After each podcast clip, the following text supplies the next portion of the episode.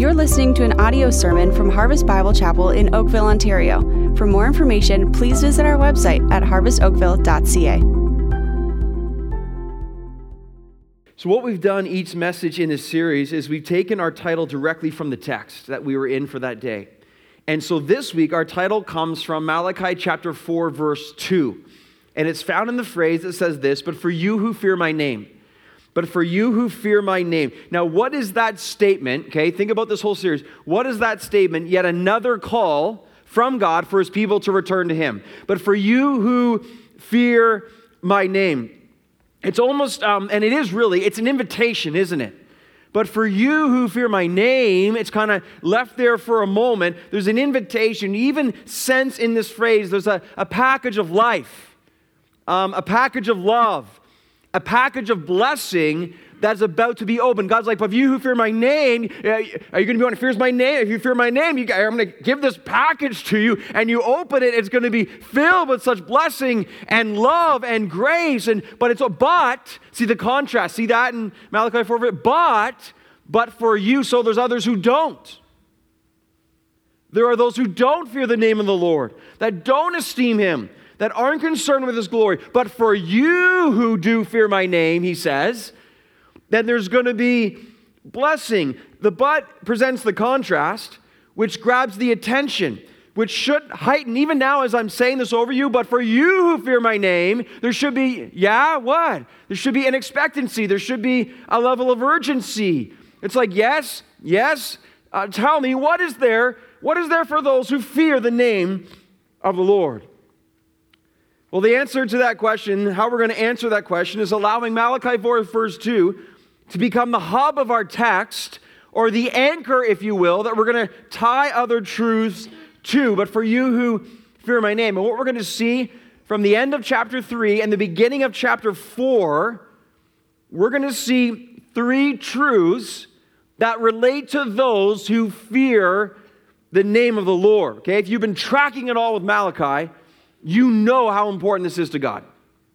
You know how much He cares for the heart that fears His name, that honors Him, and He does it again here as He ends this book. So, what's going to happen today? Okay, we're going to look at examples and truths that relate to, but for those who fear my name. Now, we're going to start negative then we're going to get positive, then we're going to get negative again, we're going to end positive, okay? Can't just leave you negative, all right? But it's going to go like negative, positive, negative, positive, and by the end I pray that you'll be encouraged, but there is a level of seriousness in this message as well, but I'm just saying to you what God has said. That's my job, that's what I'm called to do, and by God's grace I will do that right now, okay? So we start first with the negative point number 1. We see a group of people who lack the fear of the Lord. Now, people who lack the fear of the Lord, here's what you can expect a calloused heart and a complaining heart. So, right now, uh, you take a self exam where you are. God's word just barely been open so far, but already is my heart calloused? Is a heart of complaint? How do I approach the Lord? How have I been this day? How have I been this week? Okay, look at verse uh, 13 of chapter 3. Chapter 3, verse 13. This is God saying, Your words have been hard against me, says the Lord. I mean, just imagine God saying that to you. Your words have been hard against me. But the people say, How have we spoken against you? You have said, so here's what the people have complained. It shows how hard their hearts are. It is vain to serve God. What is the profit of our keeping his charge, obedience, or of walking as in mourning? What's the point of saying sorry for our sins before the Lord of hosts? And now, this is their big complaint. And now we call the arrogant blessed. Now, evildoers not only prosper, but they put God to the test and they escape. Verses 13 and 15, in some ways, summarize again the heart problem of God's people since the book of Malachi began. Here we are again, all the exhortations, nothing's really changed. But check that. Verses 13 to 15 really describe the heart problem of God's people throughout the entire Old Testament. There's a period where they're faithful to God, their hearts go astray, they walk in disobedience, they make false idols, they complain to God about his injustice to them, and they drift away. God shows mercy, calls them back, disciplines them, they return. They find themselves in a better place, but then the heart starts to drift again. It's amazing this pattern of right with God, wrong with God, right with God, wrong with God. And this is the pattern of the heart we see all the time. Now, if you and I are wise right now, we're not just like, man, the people of Malachi's day, what a what a bunch of dummies. Or the people in the Old Testament, wow, man, those, why couldn't they just get it right? They had all the reason. The, the wise person right now says, Is my heart like that? Do I have a heart problem? Is my heart calloused? Am I filled with a lack of contentment, instead filled with complaint versus the Lord?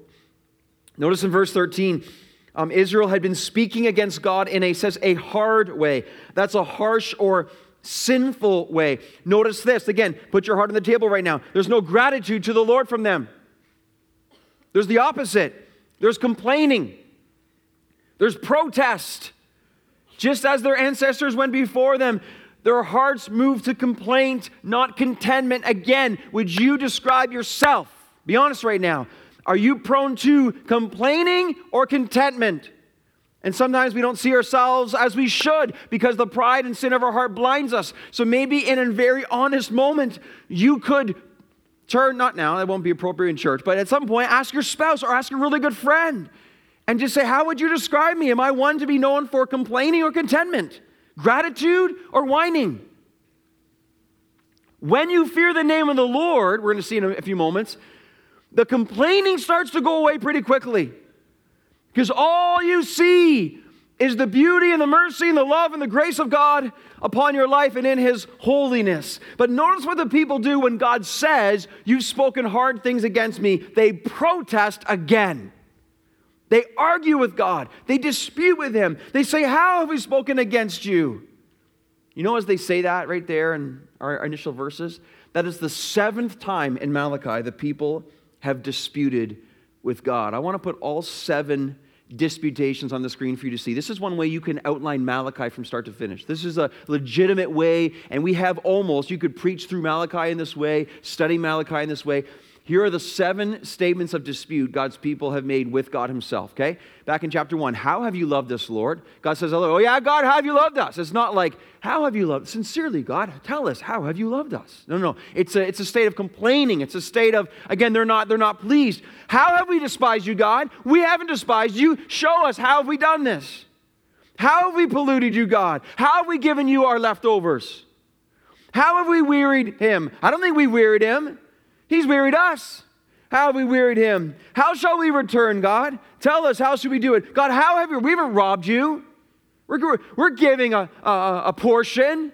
We haven't robbed you, God. How have we done this? Again, it's not being asking a genuine concern. It's asking in the sense of like, prove it, God, prove it. And then today, how have we spoken against you, God? Show us some evidence. Isn't that always the case when a lot of people, and this is a great check for your heart right now, for mine right now, often when there's an accusation made against us or someone what tries to convict us of something that's been wrong, it's amazing how the proud heart instantly says, Prove it. Show me. You got any examples of that? Because I'll refute every single one, because I've been to law school in my own sin, and I'll show you who's right and who. Isn't it amazing how the heart does that? And that's really, in many ways, the heart of God's people here before the, but, but before the Lord. Before the Lord. And we look at verses 14 and 15 of, of chapter 3, and they're asking, okay, God, show us. So God gives a detailed answer of how their hearts are calloused and how their hearts have complained. Allow me to paraphrase, paraphrase verses 14 and 15. Here's what God's people are basically saying back to God. What's the point in serving God? Why bother with obedience to God? Why be sorry for our sins? After all, He just blesses those who does evil. I mean, after all, the proud are the ones who seem to get blessed. And those who dare God to judge them, they escape every time. This is what God's people are saying to God. Now, notice inherent in these phrases here, okay? Notice what's happening. The Israelites are assuming their own godliness. See that? So they're sitting here saying, We're right, we're righteous, but the wicked are the ones that are blessed. And yet, again, again, such a point of insight right here, okay? The very word they are saying to the Lord is blasphemy on themselves. In fact, their sin, accusing God in his character, is greater than the sin they're pointing out to God of other people. It shows you the blindness and the foolishness that comes upon people who lack the fear of the Lord in their life. They have the greater sin, but they can't even see it. That's the state of a heart that has gone south. You can't see your own sin, you just see the sin in others. It's the log in your own eye. this massive log sticking, Jesus said, in your own eye. You're walking around and everyone can see this massive log, but all you want to do is try to pick out the speck in your brother or sister's eye. The whole time you have this massive two by four sticking out of your face. That was an interesting spot for a hallelujah. Yeah. but the point is being made, right? When our hearts are in the wrong place, we are blind to what matters most to us. Okay, notice blind to sin, our own sin. Notice when we lack the fear of the Lord, consumed with self. That's our society. That's the temptation every person here every day.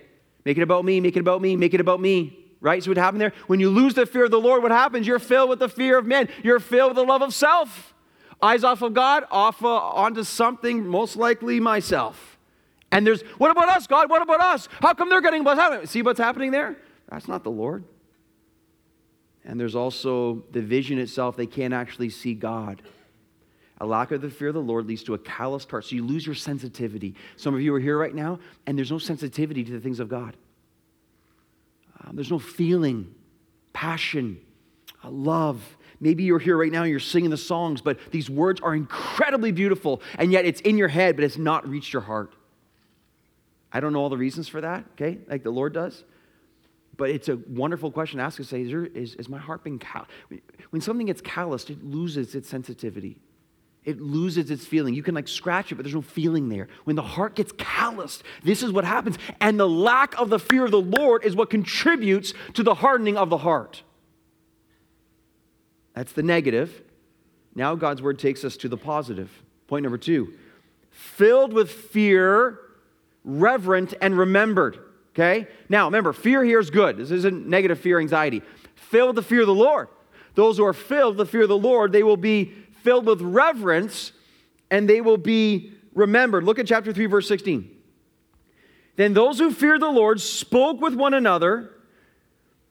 The Lord paid attention and heard them. Wow. Okay, let's stop right there for a second. That reminds me of Proverbs 25, verse 6. Listen carefully, so beautiful. The friendship of the Lord is for those who fear him. The friendship of the Lord. Isn't that so beautiful for those who fear him? See what's happening here? The complainers huddled together and they began to whine. God's not treating us well. We're hard done by. Life is so tough. But notice the godly. It's the soft hearts. They come together. Again, notice verse 18 or verse 16. Those who fear the Lord spoke with one another. So they come together in a, in a huddle of righteousness in the Lord and they speak to one another encouraging words in the fear of the Lord. Now just, just picture that.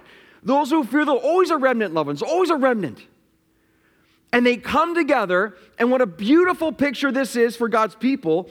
What a beautiful picture this is for the church. That there would be people coming together. This is what this fellowship should be. More than just preaching, and as, and as important as this is, it is, the, it is the center point of the church, God's word. But beyond that as well, around the truths of God's word, to come together in fellowship, in community, to encourage one another in the things of the fear of the Lord. This is what they were doing. And now notice what happens with the Lord here. Notice what happens, okay? It says this. It says the Lord, verse 16, paid attention, okay? So right away, those who fear the Lord, the eyes of the Lord go upon them. Notice what it says next in verse 16. And the Lord heard them. This is so beautiful. Okay? So now God sees and hears. So you have a gathering of men and women who honor Christ and fear him. And God's like, I'm coming over to see what's going on over here. And he looks in and he listens in and he hears what's being said as a group of people seek see see what can happen within his church when it's rooted in the fear and honor of the Lord. The God of glory looks in, he listens in here. See, what I really see what's happening right here is automatically when, when the Lord finds a fear and a reverence, right? The fear of the Lord, it's the, it's the reverent worship of his name and his glory. You're living for his honor. You speak this way. You want to live this way. You sing this way. You again, it comes from your life. Notice it the fear of the Lord gives off a fragrance that rises to the nostrils of God. It's something that's irresistible to him. This is why the Bible says, again, the friendship of the Lord is for those who fear him. This is why the fear of the Lord is the beginning of wisdom. This is why the fear of the Lord is the fountain of life. This is why the reward for fear of the Lord and humility is riches, honor, and life. Because the fear of the Lord from our lives gives off a fragrance that the Lord cannot resist. He is drawn to it and he looks down, he hears, and he loves the people who do that. But he's not done. Look at what verse 16 continues to say, okay? And a book of remembrance was written before him of those who feared the Lord and esteemed his name. Are you kidding me? That's incredible. Now remember, the major complaint of the calloused. Put your heart on the table. Put your heart on the table right now. The major complaint of the calloused was, Where's God? He's not listening. He doesn't care. He's blessing the evil. See how they missed it? They missed it all. And then God responds, Well, actually, I'm not missing anything. And what he says is, not only am I not missing this, for those people who love me, who fear me, who trust me in the midst of difficulty, who believe in the unity that is found in the Trinity itself and the love of God, notice this. They don't say God's not listening. Their reverence of God fills their lives. And listen, the remembrance within God fills God's own heart. So not only, not only do we not now say, God, you're not seeing me, I'm complaining because life isn't going the way I want to, the fear of the Lord reverses that entirely, and now you're aware that God keeps a journal. Do you keep a journal? I keep a journal.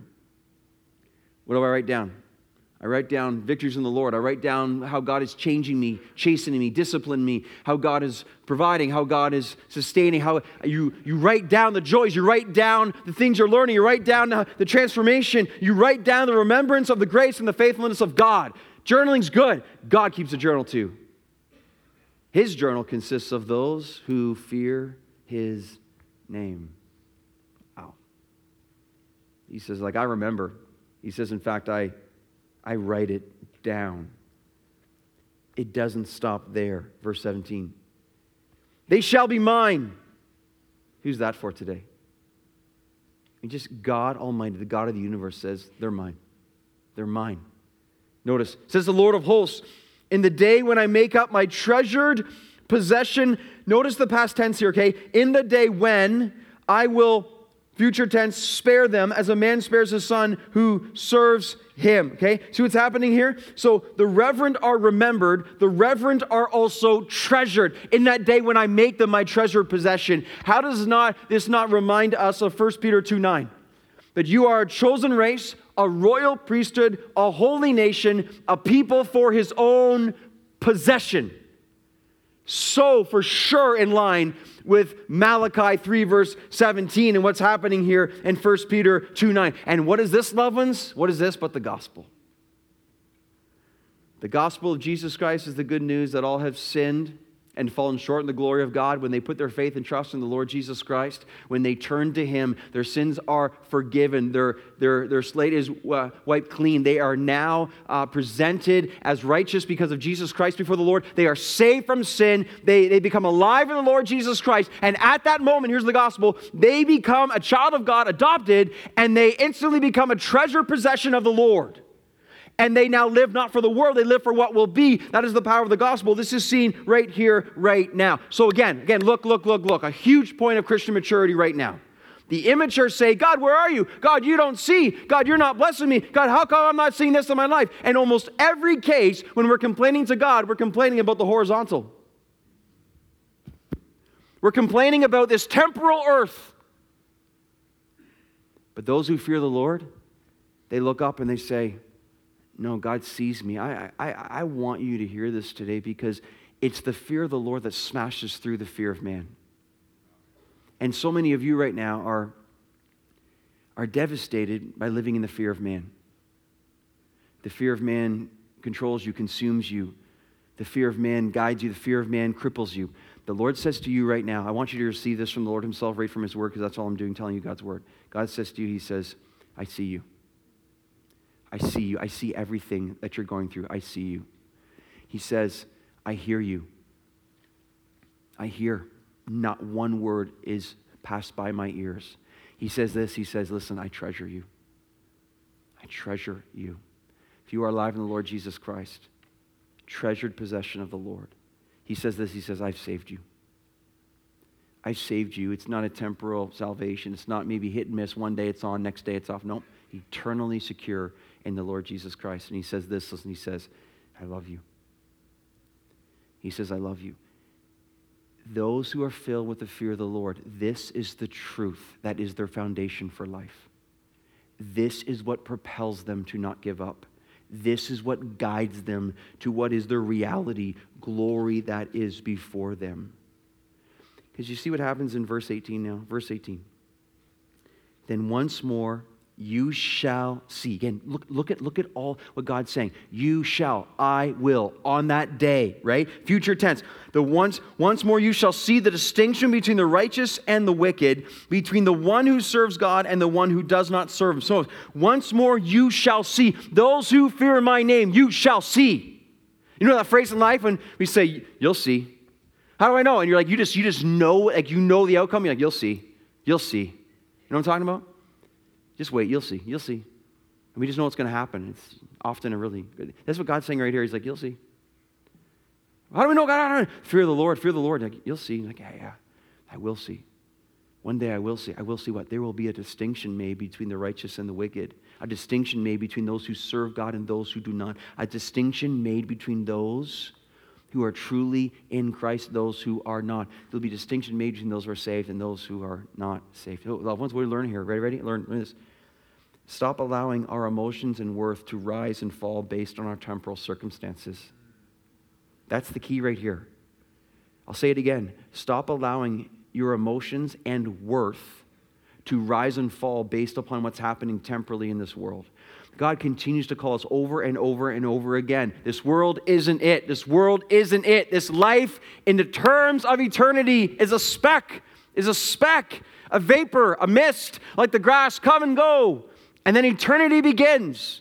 You got to be reminded, of that's one of the things God says over and over and over again. On this note, let's go New Testament, Romans 8. Romans 8, verse 23. This whole section of scripture is groaning for glory. You know what's right that we're supposed to groan, right?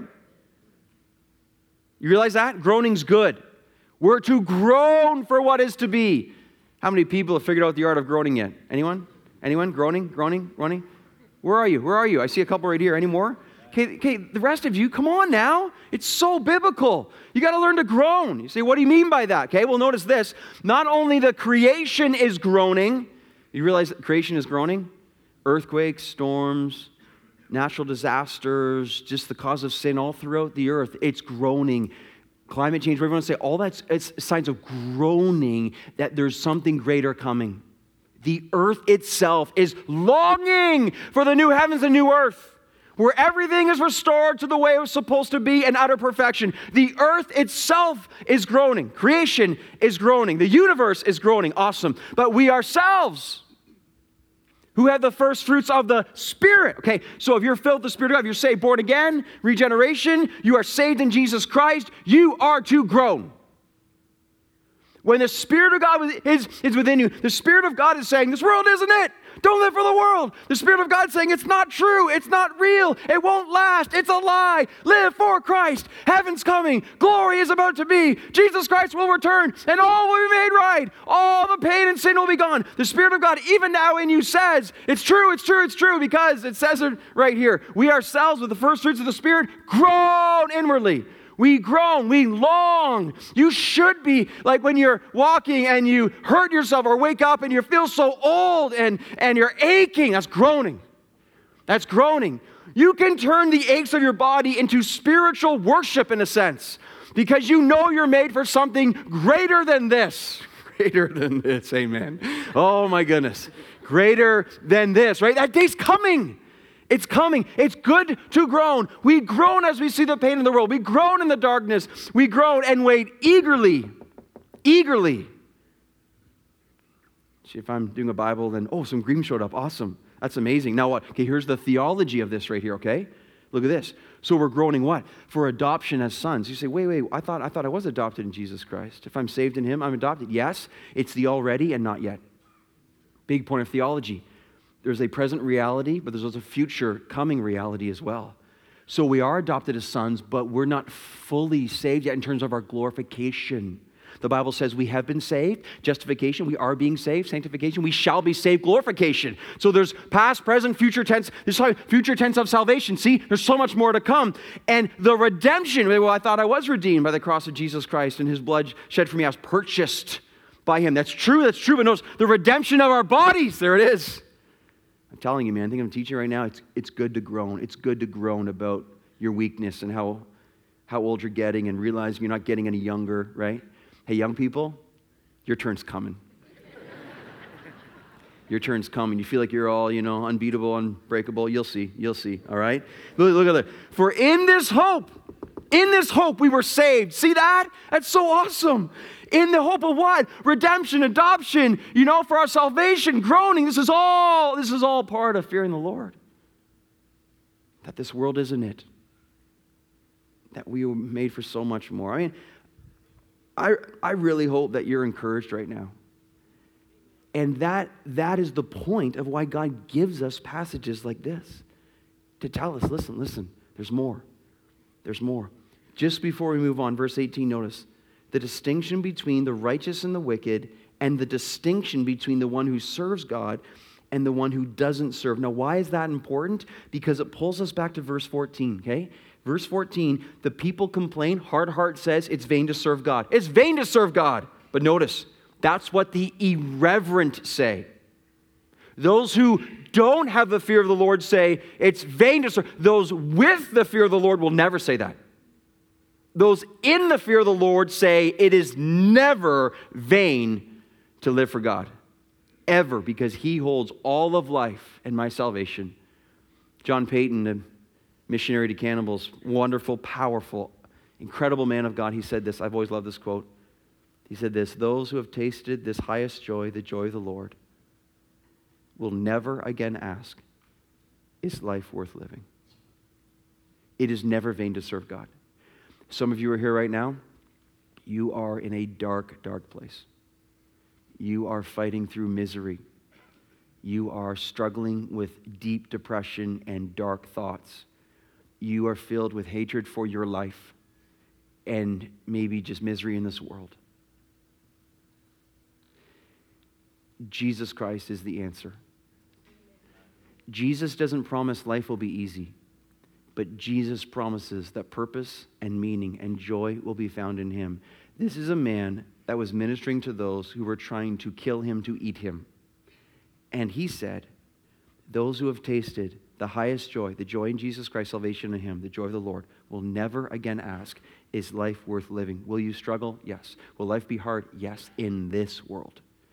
But to the point, the foundation spiritually is, I will always know that in the end, life is absolutely worth living because I am a daughter or son of the Lord God Almighty, and I belong to Jesus Christ, and He has saved me from sin, death, and Satan itself.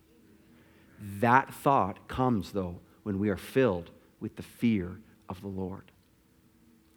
But for you who fear my name, you see what's happening? So, a lack of fear, calloused and complaining heart, filled with fear, reverent and remembered, and now our third point this we see now the reason to fear the Lord, okay? I got two J's coming up. Two J's. Are they up there already? Oh, they are. They are, which is totally fine. Judgment in Jesus, okay? Callous and complaining, reverent and remembered, and now judgment and Jesus. Here's, here's the reason to fear the Lord. So, chapter 4, verse 1, take a look. For behold, the day is coming, burning like an oven when all the arrogant and evildoers will be stubble. That day is coming. The day that is coming shall set them ablaze, says the Lord of hosts, that it will leave them neither root nor branch. I think it's needless to say, in verse 1, this is the judgment part. And in some ways, you read that verse and you're like, wow, now, right here in verse 1, loved ones, this is a teaching and doctrine of God's word that many people choose to pass over or ignore or neglect altogether. Okay? But let us understand the doctrine of judgment is so critical to the urgency of the gospel. And God has said it, therefore we must preach it. And as we look at verse 1, it should hold us in a sense of godly fear. It should remind us this is not a game. This is not a joke. Have you ever noticed how obsessed our world is with entertainment? I mean, completely and utterly idolatrous towards just make me be entertained for another half hour for another hour. Just let me get through the escapism of this next day. Let me live for the next sporting event, the next TV show, the next thrill ride. Just it's obsessed with entertainment, right? Why? Denying reality. It's an attempt to deny the reality of this world we live in. The moment Jesus Christ returns to judge, okay, that is all in one millisecond seen for what it is absolutely useless puff, in a puff of smoke, it's gone. Live wisely. Live wisely, but the world is obsessed because they're suppressing the truth of what actually is real. And here's what's real from verse 1 that judgment is real. We're going to learn three things from judgment on the screen from here. Uh, beside me in verse 1, notice this first of all um, judgment is coming. Judgment is coming. The text says, Behold, the day is coming. Then again, it says in verse 1 twice, The day is coming. What's the day? It's the day of the Lord. It's the day when Jesus Christ returns to deal with all those who have opposed him. That's going to be a terrifying day for those apart from the Lord Jesus Christ. So we understand here that justice is on its way. The Bible talks about all over the place.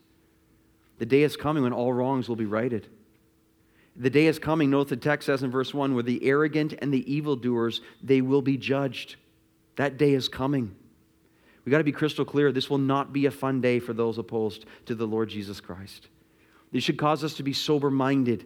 This should give us great reason to fear, to fear the Lord.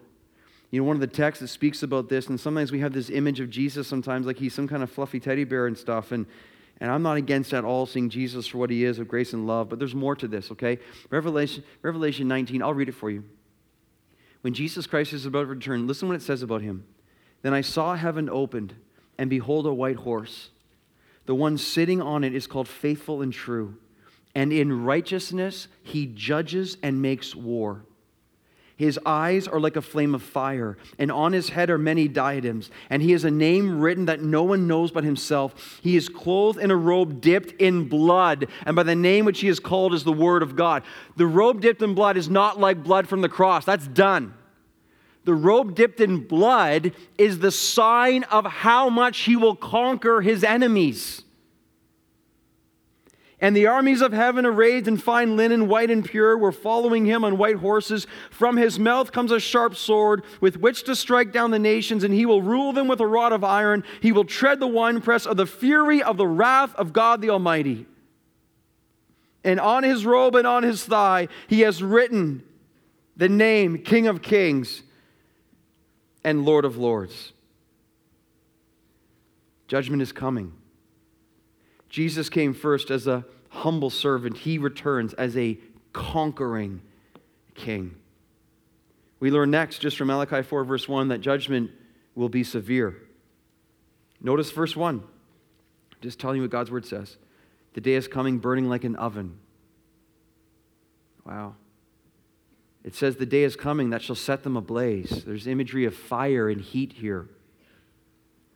Here again is a portion of God's word that those who overemphasize God's grace and neglect God's holiness don't understand or either appreciate. As we learned a couple of weeks ago from Pastor Craig, the fire of Malachi 3 is the purifying of God's people. The fire of Malachi 4 is the judgment of the wicked. Again, in our day, there's such an emphasis on Jesus and his grace and love, to which I say, awesome. Of course. Of course, Jesus is grace. Of course, he's love. But listen, not emphasizing the grace and love of Jesus to the neglect of the fact that Jesus was grace and truth. John 1 14. It's amazing the conversation you get into. Uh, I like being with people emphasize the love of Jesus and Jesus, you know, what, then if all you do is emphasize the grace of Jesus in that sense, then you're no longer like Jesus. Because Jesus was full of grace and truth. You don't choose the part you like. If you truly want to be like Jesus, you give the whole package. Jesus talked about hell more than anyone else in Scripture. Because Jesus loved people truly. He loved them in grace, but He loved them in truth. And He gave the truth. The reality is, if you don't know the bad news, you won't understand the good news. Let me just consider the reality of what Jesus said in truth from a few passages in the gospel. This is a tiny sample of what Jesus said on the reality we're learning today. Jesus said this The Son of Man will send his angels, and they will gather out of his kingdom all causes of sin and lawbreakers, and throw them into the fiery furnace. In that place, there will be weeping and gnashing of teeth. Jesus said, it's, it's, these verses don't seem to show up when it comes to the emphasis of Jesus. And this is so important. Next verse. Jesus said, Then he will say to those on his left, Depart from me, you cursed, into the eternal fire prepared for the devil and his angels. It's not a joke. One more example from Jesus. Jesus says, And if your hand causes you to sin, cut it off. It is better for you to enter life crippled than with two hands go to hell, to the unquenchable fire.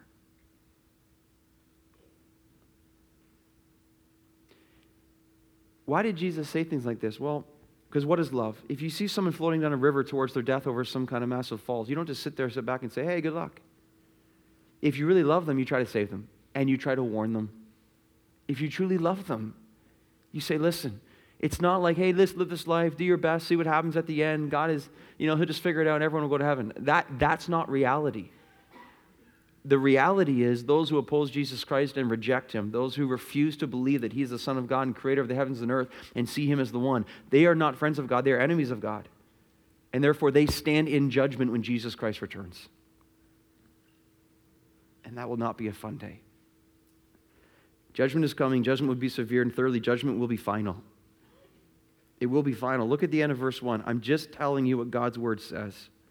Notice, we'll set them ablaze so that it will leave them neither root nor branch. When a tree is cut down or a tree is pruned severely, as long as there's root or branch, there's hope. If there's branch, there's hope, it can return. Even at a stump. A stump in some forms, again, you cut it off and a shoot goes up, and then all of a sudden it can restore itself to its former glory. If there's no root or branch, there's no hope for return. Zero. That tree, that bush, whatever it is, it's done. It's done. It'll never appear again in the same way as that tree or bush. This is the reality for those who oppose Jesus Christ. Judgment will be final. No second chances when you die. That's not happening. This is the reality for all those who oppose and reject the Lord Jesus Christ. Loved ones, it gives us reason to fear the Lord. It gives us reason to reach out in love and to warn of the truth. Okay, that is the judgment part, and I realize it's serious and heavy. I'm just I'm trying to be faithful to what God's word says, but now we come to the Jesus part. Look at verse 2. But for you, here we go. Here's our title. Here's the hub of our text. But for you who fear my name, the Sun of Righteousness shall rise with healing in its wings. You shall go out leaping like calves from the stall, and you shall tread down the wicked, for they will be ashes under the soles of your feet on the day when I act, says the Lord of hosts. Notice this. The Sun of Righteousness shall rise. I believe wholeheartedly, along with all the commentators over history that this is a reference to the Lord Jesus Christ. The Sun of Righteousness shall rise, notice, with healing in its wings. Jesus Christ is born to live, to die, to be raised from the dead, to heal us from sin and death. Again, some of you are here right now and you feel anything but healed. You feel so broken. You're hurting, just so wounded emotionally, spiritually. Jesus is the one who comes to bring spiritual healing from death itself. This is the gospel. Notice he brings joy to the point that we will go leaping like calves from the stall. What an image. Just think calves that are tied up, calves that are restricted, and then they're free to go. The young calves as they leap and they dance and they're so excited. This is the, this is the joy of salvation only found in Jesus Christ. Notice he says to you, you will tread down the wicked. Meaning, there's complete and total victory for those who give their lives to the Lord Jesus Christ. This is the reality in Jesus, the Son of righteousness, we cannot lose. We are guaranteed life and victory. But again, notice the condition or the invitation we start. But for you who fear my name.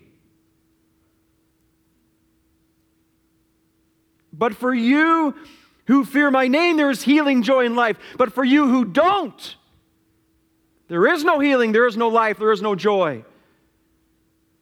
There's death. And the fear of the Lord, as we take this over to the New Testament, the fear of the Lord is the is receiving by faith Jesus Christ and the forgiveness of your sins and honoring him as Lord and as Savior because he loves you so much that he gave his life for you that you may not perish but have eternal life. Who is here today that needs to be filled with the fear of the Lord? Today, with all my heart and with the authority of God's word before us right now, I, I invite you to life in Jesus Christ. There are some here today, you've never done this. You have been walking away, running away, rejecting, pushing off the invitation to eternal life for months, if not years, and possibly decades.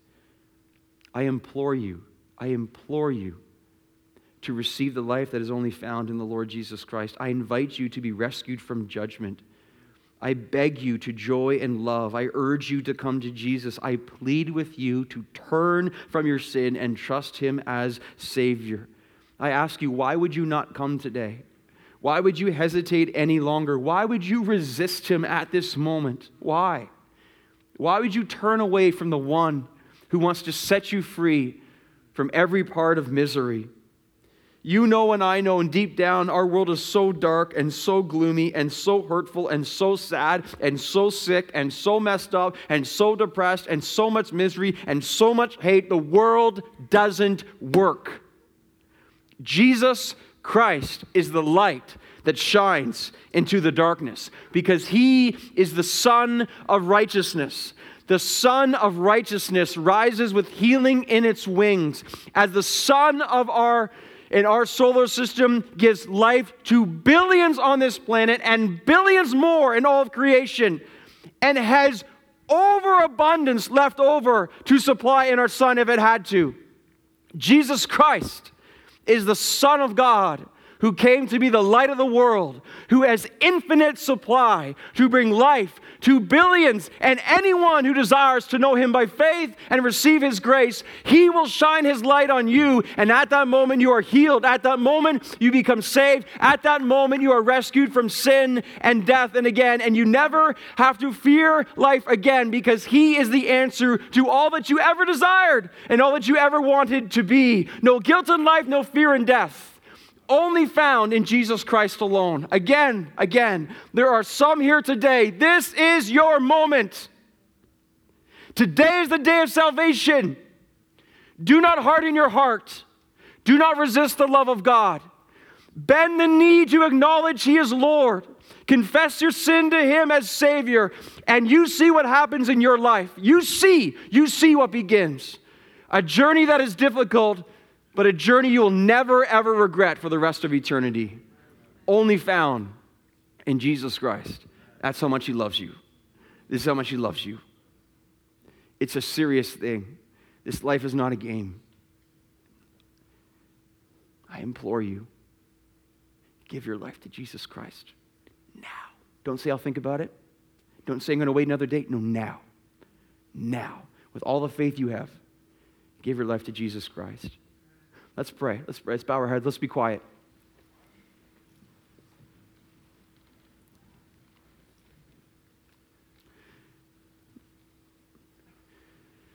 If you are here today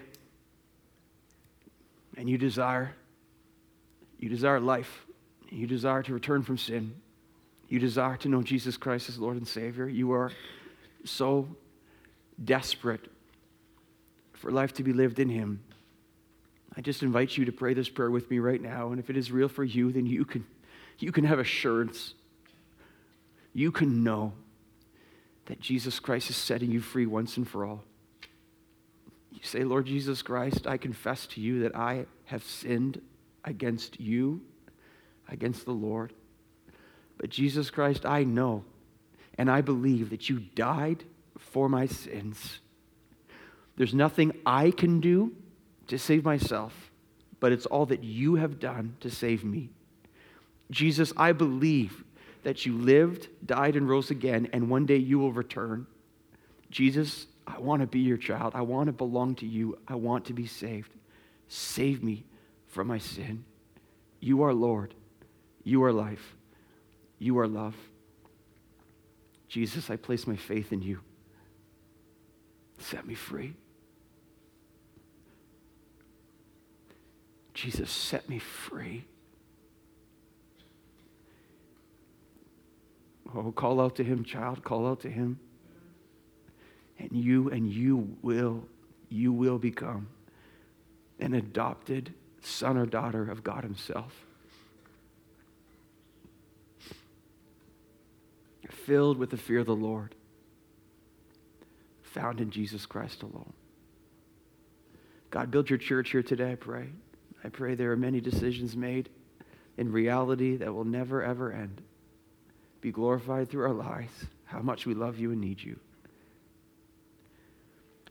We pray this in Jesus' name.